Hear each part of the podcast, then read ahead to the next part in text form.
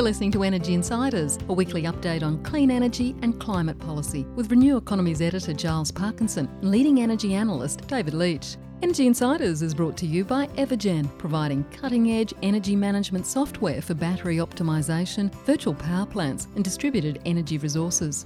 And Pylon, helping solar installers and retailers design high resolution solar proposals in minutes. Hello, and welcome to this latest episode of the Energy Insiders podcast. My name is Giles Parkinson. It's March 26th, and joining me as usual is David Leitch from ITK Services. David, how are you? Uh, I'm very well, Giles. We've got uh, a great guest today and also uh, a, a, few other things to talk about. Well, indeed. Um, energy came back to the front pages of the newspapers this week, thanks mostly to the new draft rules proposed for rooftop solar, the imposition of a solar tax on the exports from solar households back into the grid.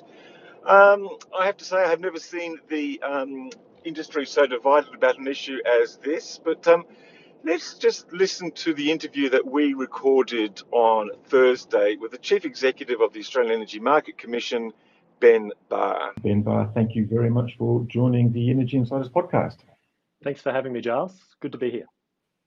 Four years ago, the Australian Energy Market Commission said that it had dropped proposals to introduce um, what's described as a solar tax, essentially a tariff on exports back into the grid. Now you've come back with a, another proposal for um, solar exports. What's changed? Uh, so, you know, I think this is a package of reforms. I think that's the important thing. And so, uh, you know, what's changed is ARENA actually ran a consultative process uh, with industry and consumer groups like uh, Australian Council of Social Services, St Vincent de Paul, uh, Total Environment Centre. And that was looking at you know how should the grid evolve over time? And so out of that process came uh, a couple of rule changes looking at uh, how people should access the grid. Um, is it fair and equitable the way it's set up at the moment? Uh, and should there be incentives and potentially charges for customers about when uh, their power is needed into the grid so that, that's what's changed in that time and so uh, we've had a consult paper out since last year on this, and the draft determinations come out today on uh, hmm. the 25th of March. The issue is about sort of the cost of um, the cost of the networks of accommodating this amount of solar PV and the exports back into the grid.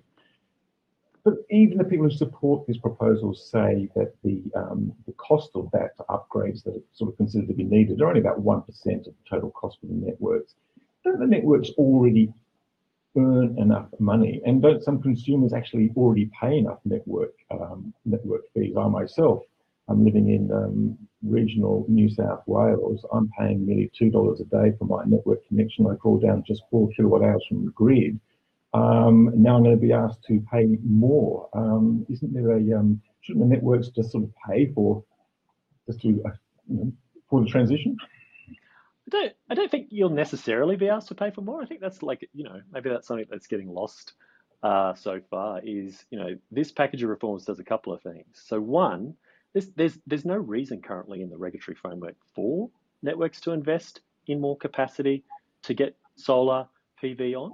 And so that's what this reform does at a headline. It actually changes that and says, actually, in the regulatory framework, there is an incentive for you around the service, you know, whether it's good service or not so good service, and you can be held to account for that. And then it gives them some options around, uh, you know, what we see is coming up with a package of different options depending on, you know, how you export into the grid. And, uh, you know, really, we don't see it as a blanket kind of one size fits all approach. And uh, we would see them coming up with different incentives where, you know, some solar customers should get a benefit from this and uh, it's it's also not going to happen overnight. Like the the regulator will need uh, all poles and wires businesses to sign off on what's the transition plan to this, and then they need to go out and consult on any change with consumer groups uh, and retailers uh, to make sure they get it right. And then those changes need to get signed off by the regulator as well. Sounds like another lengthy regulatory process for the um, and this time affecting um, individual households. How's that going to be managed? Uh, you know, I think we want to take the community with us on this reform. You don't want to, you know, you don't want to drop it uh, on them overnight. And the other thing is the network's different. You know this, Giles. It's different all across Australia. So some parts of the network have got good capacity for solar PV, other parts don't. and you know, I think what we found is networks are responding to that by uh, just limiting people who are trying to connect with solar PV. So if you've got on early, that's great. But we saw reports uh, a couple of weeks ago in Victoria where uh, you know, 2,000 out of um, 30,000 customers over the last 18 months who connected their solar PV systems got told uh, you can't export anything at all, and that that really impacts hard on on that household uh, far more than what we see is you know giving some options uh, to send a signal when the energy is needed. You know, so, we don't see see that as as going to be a big impost, and you've got flexibility about whether whether you uh, move your energy around. So I'm, sorry to hog the microphone, David. I'll let you have the next question, but just to follow on just from that one. So what you're suggesting then might be some sort of locational pricing. So people in parts of the network that do need the upgrade might be paying more than people in parts of the network elsewhere. I don't think I don't think we're going. I don't think we're saying it's locational pricing. What we're saying is net, networks need to go out and talk to the community about what sort of options uh, work best. And so, you know, we haven't said what the reform's going to look like. We're not doing we're not doing tariff design. Uh, uh, and we want you know each individual network in each states and territories to go out and think about what works best. And so you know we have we have spoken to them, and there's be things like actually maybe you don't want to charge at all, and so uh, that means you don't have to pay it, but you can't guarantee you're going to get your solar uh, exports into the grid at all times, as opposed to somebody who says, look, I'll have that I'll have that charge because I can move around my energy, and I want I want to know I can get you know my 10 kilowatts into the grid at all times. So I, I might just point out that the network's customers are the retailers, and uh, that's one of the problems that I see very broadly about the whole way that the system is set up at the moment. That the networks are set up to be think of themselves as regulated monopolies and not as uh, community aggregators uh, and distributors uh, of, of, power. But Ben, I wanted to ask. I mean uh, I could ask this question in a lot of ways, but I just, um, you know, you've got a, there's a new chair at the AEMC, and, and, and you're a relatively new chief executive. And it seems to me that very, very, very broadly, there's been a range of stakeholders that would like or haven't been happy with the way the AEMC's rules have worked out. And, and I talk about state governments here because a number of them are sort of doing their own thing in derogations in New South Wales and Victoria and even South Australia. I guess the, the very pointy end is around transmission, but I just uh, there's also a huge group of people that would like the AMC to be thinking about carbon, and, and I appreciate you, your government agency, not a policy setter, but I just generally wondered about philosophy, if I could, and culture of the AMC, yeah. and to the extent that it, whatever you would like to say about the whole approach going forward. Yeah, look, you know, I think what's driving us on this real change, and everything we do really is is about customers, and that that is also about getting decarbonising the sector. Uh, you know, so like we actually see this reform as getting more solar in faster, and you know, the other thing that's a real priority for Anna, who Collyer, the new chair, uh, and myself and the organisation, everywhere I go, I talk about it is, you know, these essential system services, which will allow uh, the system to decarbonize faster. When I talk to people, you know, the three things that I'm focused on are, you know, pr- getting prices down, keeping the lights on, and decarbonizing the sector. So, I mean, I think states and territories, though, coming back to that point, um, uh, you know, they're they're doing things uh, for a range of reasons. It's not, you know, I'm pretty sure it's not just the AMC. Uh, it, you know, it's it's also around, uh, you know, the response to COVID, driving economic growth. Uh, we've seen, you know, in the pandemic, states and territories really looking inward about what they can do, and they're responding to the needs of their citizens. Uh, indeed, and you know, I mean, it's a it's a sort of a joke, but it's not a joke, in that we've got sort of subsidised solar and electricity, and sort of subsidised uh, brown coal in Victoria, and sort of subsidised uh, uh, consumption in the form of Portland aluminium smelter. Uh, you know, and yet historically the AEMC has had a very purist uh, market driven approach. And again, it comes to a head in transmission. And I just wondered, broadly speaking, you know, in a system that is going through a very big transition, is having an infinite number of more and more markets for every services, whether it's fast frequency or uh, the multiple roles that batteries can play, the separation between uh, uh, distributors and, and retailers and generators. I mean, versus a philosophy of a more I hate using the word planned, but a more, but it is more, when you set rules, they're plan, plans as well. I mean, I just wondered what, you know, do we have to have an end goal in mind, particularly when the technology is moving so fast and there's so much more overlap of roles? Uh, just how you're thinking about all of that. Yeah, I mean that's a, that's a that's a there's a lot in that question. I'd say you know the philosophy at the AMC at this moment in time is is what works. You know what's what's going to make the difference for the issues now, but also look to the future.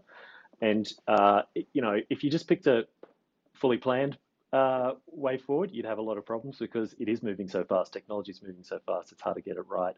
And you know, you're also right. You've got to think about those markets and how they actually interact with the real world, and what's the you know what's the complex system that that operates underneath them.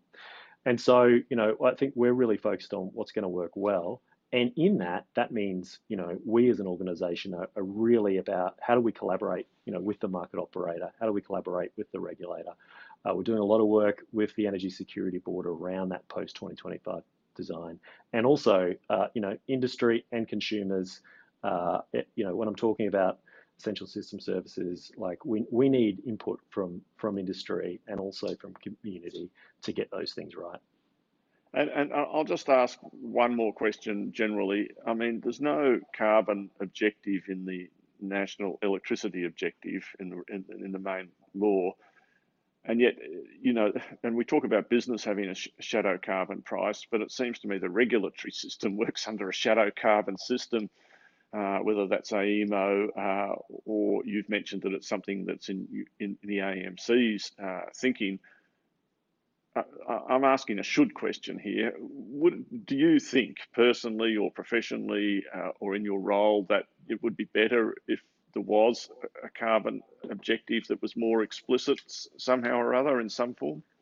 I don't, to be honest, and this is this is my opinion. I don't think you need it at this moment in time, like because like we're fully focused on the transition because it's it's just happening at such a rate of knots, David. I mean, you know, like uh, you're going to see coal plant exit the system uh, faster than was anticipated a few years ago, and you know we, we are, uh, you know, like neck deep in how do we get the system right in time to get that transition working for everybody. You know, at the big end of town, you know, when those coal-fired power stations leave the system, but also for consumers who are voting with their feet uh, and getting this new technology on. So you got those two things happening at the same time, and you know, to be honest, uh, you, you, we don't need it in in making rules uh, that are looking at that transition Just wondering how you were actually sort of looking at that transition in the in the sense of um, one of the, as, as, David mentioned, the technology is changing so fast. How are you actually designing these new rules, or how are you thinking about them in terms of you might sort of try and lock in, okay, the technology here is is, is what it is, and, and, this is the way we can sort of frame the new rules and um, and market design around that. But we know it's going to change very very quickly. Are we ensuring um, that we're going to have enough flexibility in these new market rules to be able to adapt to that, or will we be locked into a, you know, an old paradigm within a couple of years of, of, these new rules being put into place? Yeah, uh, look, we're really alive to that. I think. Uh, you know, Anna, when she she speaks publicly as the chair, talks about you know the flexibility in the rules and thinking about you know dealing in what is a really complex complex environment uh, and wanting to have flexibility and adaptability in that, which is easy to say and harder to do. It is really difficult. And I think the other thing we don't want to do at the Commission, though, is wait around and go, uh, look, you know, let's wait and, and come up with this perfect solution. We need to be making, you know, changes that we think at this moment in time are going to benefit the system with an eye on, you know, where do we want to head over the long term which is why these rule changes are really important. And the work we're doing with the Energy Security Board on that post 2025 work with Kerry Schott uh, and those other Energy Security Board members are uh, is really important too. And that's why we will look to that when we're making these changes. This, the changes that we're announcing today are really good platform for more solar PV, more batteries, and more EVs to come into the market. And just on and just on that, you know, it's uh, one of the things that uh, we, most people forecast is that, you know, and, in fact, electricity consumption has been falling, which always uh, uh, makes things difficult. I mean, if you exclude the behind the meter sector, it, you know, because um, say networks are allowed to collect a set amount of revenue, but if the uh, volume going through them is falling, the price goes up. So it makes getting costs down. So it'd be great if electricity volumes were going up, and most of us think that's going to happen through, um, you know, like electric transport. Energy is the biggest uh, con- uh, transport is the biggest consumer of energy in Australia. Uh, and and um, so networks could be providing, you know, like electric uh, charging points on streets and things. But there's certainly, you know, like the rules could be designed to really think well ahead instead of just behind the game. Uh, ben, that's what I'm, uh, you know, are you thinking hard enough about where things actually will be so that the rules are set up in advance rather than falling behind?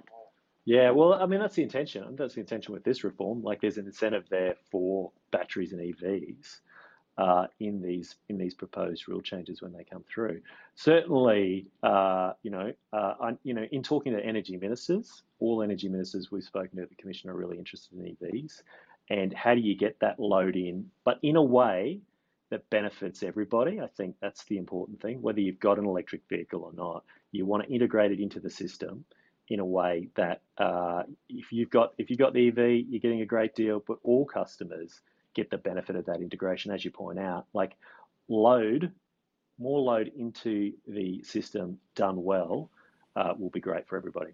Can I ask just a couple of very quick questions about the mechanics yep. of this new reform? So, one of the big criticisms is that the coal and gas generators don't pay um, for um, exports into the grid. So, why should households? Snowy Hydro, for instance, is arguing that it's Snowy 2.0 pumped hydro, the transmission for that should be paid by the consumer um, and not by itself. Um, how do you respond to that? I mean, uh, big generators do pay, like they do pay to connect and they do pay when there's disturbances on the system. So, uh, you know, if, there's the causer pays element of that, so they pay in a different way. And the thing about these reforms is actually we're going to go out. Well, networks are going to go out and consult about uh, what's the incentive and what is the possible payment. So I just don't think that's right that uh, big generators, you know, don't pay for connection or they don't pay when there's an issue on the grid when they connect. You mentioned electric vehicles. What's in it here for people who have electric vehicles? Are you presuming you're trying to facilitate the way um, that electric vehicles will be able to sort of link with the grid and send back into the grid? Does that yeah. be some sort of fee for them or um, just sort of laying down the groundwork so that can be done? Can you explain what this means for EV owners? No, that's that's exactly right. So what, what this does is allows networks to give that two-way pricing. So currently they don't have that ability to actually pay you. You get your feed-in tariff from the retailer, but the network can pay you now for once this goes through uh, and the consultation's done for uh, getting, you know, charging your EV at the time uh, that uh, they want, you know, they want you to use your solar in the middle of the day, charge your EV up at then, and then actually get it back into the grid when the grid needs it. So uh, there's potential double incentive there for people with batteries or electric vehicles. And then just one final question on this then. So in what circumstance then would um, solar households not be paying an export tariff um, in, um, under this rule change? Yeah, well, we see we see, uh, and uh, that the network should give customers options, and that you know it would be good if customers had the ability to opt out. But the risk with that, so you know, if you do opt out, uh, of, of whatever is designed is you might not get your solar into the grid when you want it. That's the thing we point out that this this you know congestion. Uh, it it would be great to say that the grid can handle it, but it wasn't set up for two-way flows.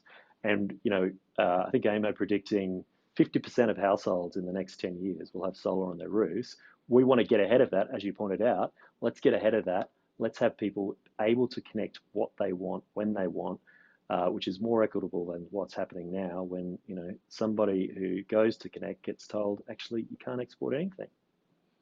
I agree with that, but I, I just uh, I'm, and it's easy for me as a spectator to say this, but I wonder if there's enough imagination being used here because I, I, I have this concept where networks uh, and communities, and I, I want to stress that, and I want to stress again that networks talk to retailers, they don't directly talk to households. And, and I see that as a, as a problem. Uh, uh, that you know when you think about community batteries and little think about streets as kind of network microgrids that are resilient and uh, providing system services like frequency and inertia uh, and you might have household batteries and, as I say, community batteries and electric vehicles, and it's it's all a little hub. And I, I, you know that's one way it could go. And I wonder yeah. if just evolving the rules piece by piece is, you know, is there an end goal in mind? Yeah, I you know I, I, I, look I, th- I think I'd agree I'd agree with everything you said, David. That is the end goal, and so this is this is this is the start of that reform journey. And you know the Energy Security Board have got post 2025 papers coming out in the middle of the year that that'll that'll set that light on the hill of where we want to go and how things fit in. But we're talking to them, so like we, we know that we're doing these real changes now because it actually takes a bit of time for this to come in if you want to go out and consult people. Uh, but uh, you know we think this is a foundational piece, uh, which then more reform will come over the top and work with just leave the line open. Just got very two very quick questions, Ben. Um, when do you expect these tariffs to be implemented? You said there's going to be a lot of talk between networks um, and consumer groups and things like that. So what are we talking about next year, year after? Yeah, like it's it's still a few years away, uh, and that's why we need to do it now. So uh, drafts out today, final will be out in June, and if it goes through, then there's at least you know 12 to 24 months of consultation before anything happens. Okay. And just one final question, and sort of David touched on this before. Um, big change in leadership at the AEMC um, over the last year or so, new chairman, new chief executive. Um, how different is the organisation now to what it was two years ago? Uh, I mean, I wasn't I wasn't here two years ago, but I would say like there's a great energy in the AMC. It's a really purpose-driven place, and and we're we're all really excited to be doing our bit for the energy transition, uh, leaning in. It's complex and hard, but everyone here uh, really wants to do their bit for consumers and and uh, make sure that everyone benefits from that transition, and we get on and do it. Ben, thank you very much for joining us. Thanks so much for having me. Anytime, love to come back. And that was Ben Barr from the Australian Energy Market Commission. David, look, as I mentioned beforehand, um, the industry is divided over this. Um, been pushing for a tax for a long time. Um, this seems to be some compromise agreement. Still, some people think it's outrageous and think it's a really bad idea. Others think it could be good if it solves bigger problems such as the restrictions on solar exports. I think the most perceptive comment might have been from um, uh, Jack Gilding from the Tasmanian Renewable Energy Group, who just said, look, it's probably a dumb idea, but it might not have that much of an impact on people, mainly because it's probably a few years away. It probably won't hit many people that hard and it may actually just pave way for a slightly more efficient grid. I think that's a very uh, fair summary. I would say the fact that it hit the mainstream media so much indicates just how far um, rooftop solar has come. You know, with uh, probably over a quarter of households in Australia having it now, and, and certainly more coming, and, and, the rate of growth being very high, and employment in the industry, rooftop industry, is quite high as well. Uh, the second uh, point I'd make is that uh, in the end, it's it's a, it, it's a rule that divides opinion as to its uh, impact. Uh, but uh, the question is whether these piecemeal rules by themselves are actually going to get us to our to our end goal. and even if we have defined that end goal, and that's I think that's the um, problem for the AEMC, it's making r- rules on the on the fly to solve problems after they emerge uh, because we you know we don't have a shared view of what the ultimate outcome is. It was interesting having that conversation with Ben and we just sort of both sort of uh, prodded him with questions about the culture of the AMC and whether they've actually kind of caught up with the technology. The criticism over the last few years has been that they haven't, and they haven't kept up to date. Um, his words sound quite promising. They're very keen to make this work. They're very keen. They understand that the energy system is moving to distributed energy. What was your sort of feeling from that? Well, it was, you know, he spoke very well for a chief executive. Uh, you know, I, I, think we're going to get in the sense that it wasn't uh, prescriptive about this is how it's going to be. It's more in a, uh, we're going to try and let the industry work, trying to preserve the best ideas that markets and the best idea about markets is that people work things out for themselves. You know, that, that that's what markets ultimately are about. That's why we like them in a democracy. They give people choices and, and things like that. And, and, we love that rather than a prescriptive system. But at the same time, uh, when we're going through such a big transition and such a lot of technology change, that, that, there is a need to listen very hard uh, and and to have, I suppose, something of a holistic vision, as I keep saying. Of, of, so I, I'm, I'm encouraged, but it's hard for us all.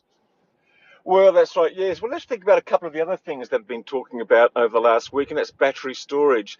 Interesting to see AGL talking quite a lot about it. Um, they talked about their um, their um, battery storage in Loy.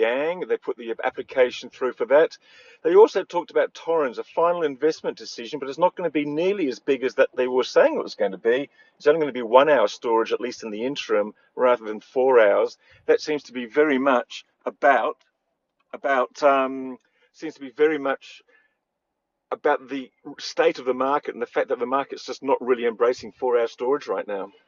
Well, it's the economics, even though uh, we think that the unit cost of a four hour battery is only about two thirds of the unit cost of a one hour battery. Uh, at the same time, the revenue opportunity for a four hour battery is a lot smaller. And that's the basic problem is that uh, although people can see that ultimately there's going to be need for a lot of firming power, right now in the market, there's an excess of firming power. There's too much thermal generation, too much gas, uh, and and probably there's going to be too many batteries. I mean, we see batteries as a, as a as a wonderful enabler, you know, basic building block of the whole uh, grid of the future. I don't think there's any doubt about that. They just do all the things like inertia, etc., in, in, in, such a short space of time. But at the right at this very second, the total uh, uh revenue opportunity for all of those things is is only about eighty million dollars or something per year. Uh, and that's not enough to justify, you know, like a, a, a four-hour battery is is like uh, uh, of 100 megawatts is like uh, I don't know uh, uh, over 50, 60 million dollars, you know, and, and so we can't hmm. justify a lot of them. Giles, I think the other thing is, um, uh, but we're still getting lots of batteries. I mean, I think that Warwick Johnston uh, pointed out through SunWiz that in fact, you know, household battery battery take up with 30,000 last year, and he's looking for a similar number this year. It's actually accelerating, and there are a lot of utility scale battery announcements. So there's a lot more to be said about that. But uh, the other thing, Giles, I think that I, I, I attended a uh, gas and hydrogen conference this week, and I was just struck in Queensland by how serious, in a way, uh, both Origin and also Stanwell are with two competing projects, which in, I estimate would represent about $7 billion worth of investment if they were both to go ahead over the next couple of years. Uh, and also, I suppose, something like uh, over five, 6,000 megawatts of, uh, of renewable energy that would, that would be required. And the way that these have been justified because the economics just aren't going to be there. Essentially, Australia is going to take advantage of its historic trading relationships with uh, South Korea and Japan, and and and those guys, the the sort of gas people over there, essentially uh, are going to stand up and take a get a subsidy from from their respective countries, and then the producers here in Australia are going to get a subsidy to and. Uh, and who cares about the ultimate economics right now if you can get everyone to give you a subsidy? And let's face it, everything is subsidised these days. Um, uh, then away we go. well, it's going to be interesting to see. I just hope that they're going to be green hydrogen only and none of this um, blue or grey or whatever other colour hydrogen they're proposing. David, look, I think we're going to wrap it up for there. Um, I'd just like to apologise to the listeners for the sound quality, uh, particularly in the interview with the Australian Energy Market Commission. I've been travelling this week and I think I did something bad to the microphone, so it was the laptop. Um, that recorded me, not uh, very fancy microphone. So if I sound a bit tinny, that's the reason, and um, non-deliberate editorial strategy on our part. But David, um, we'll be back again next week. We've actually got a really good lineup of speakers coming up. Um, there's lots to talk about. It's going to be fascinating to see what AGL unveils next week. I think with their new strategy, um, very much based around the rooftop solar revolution that we've been seeing just like to say thank you very much to our um, sponsors, Pylon and Evergen. Thanks to you, David. Thanks to all our listeners. Thanks to our producer, and goodbye for now.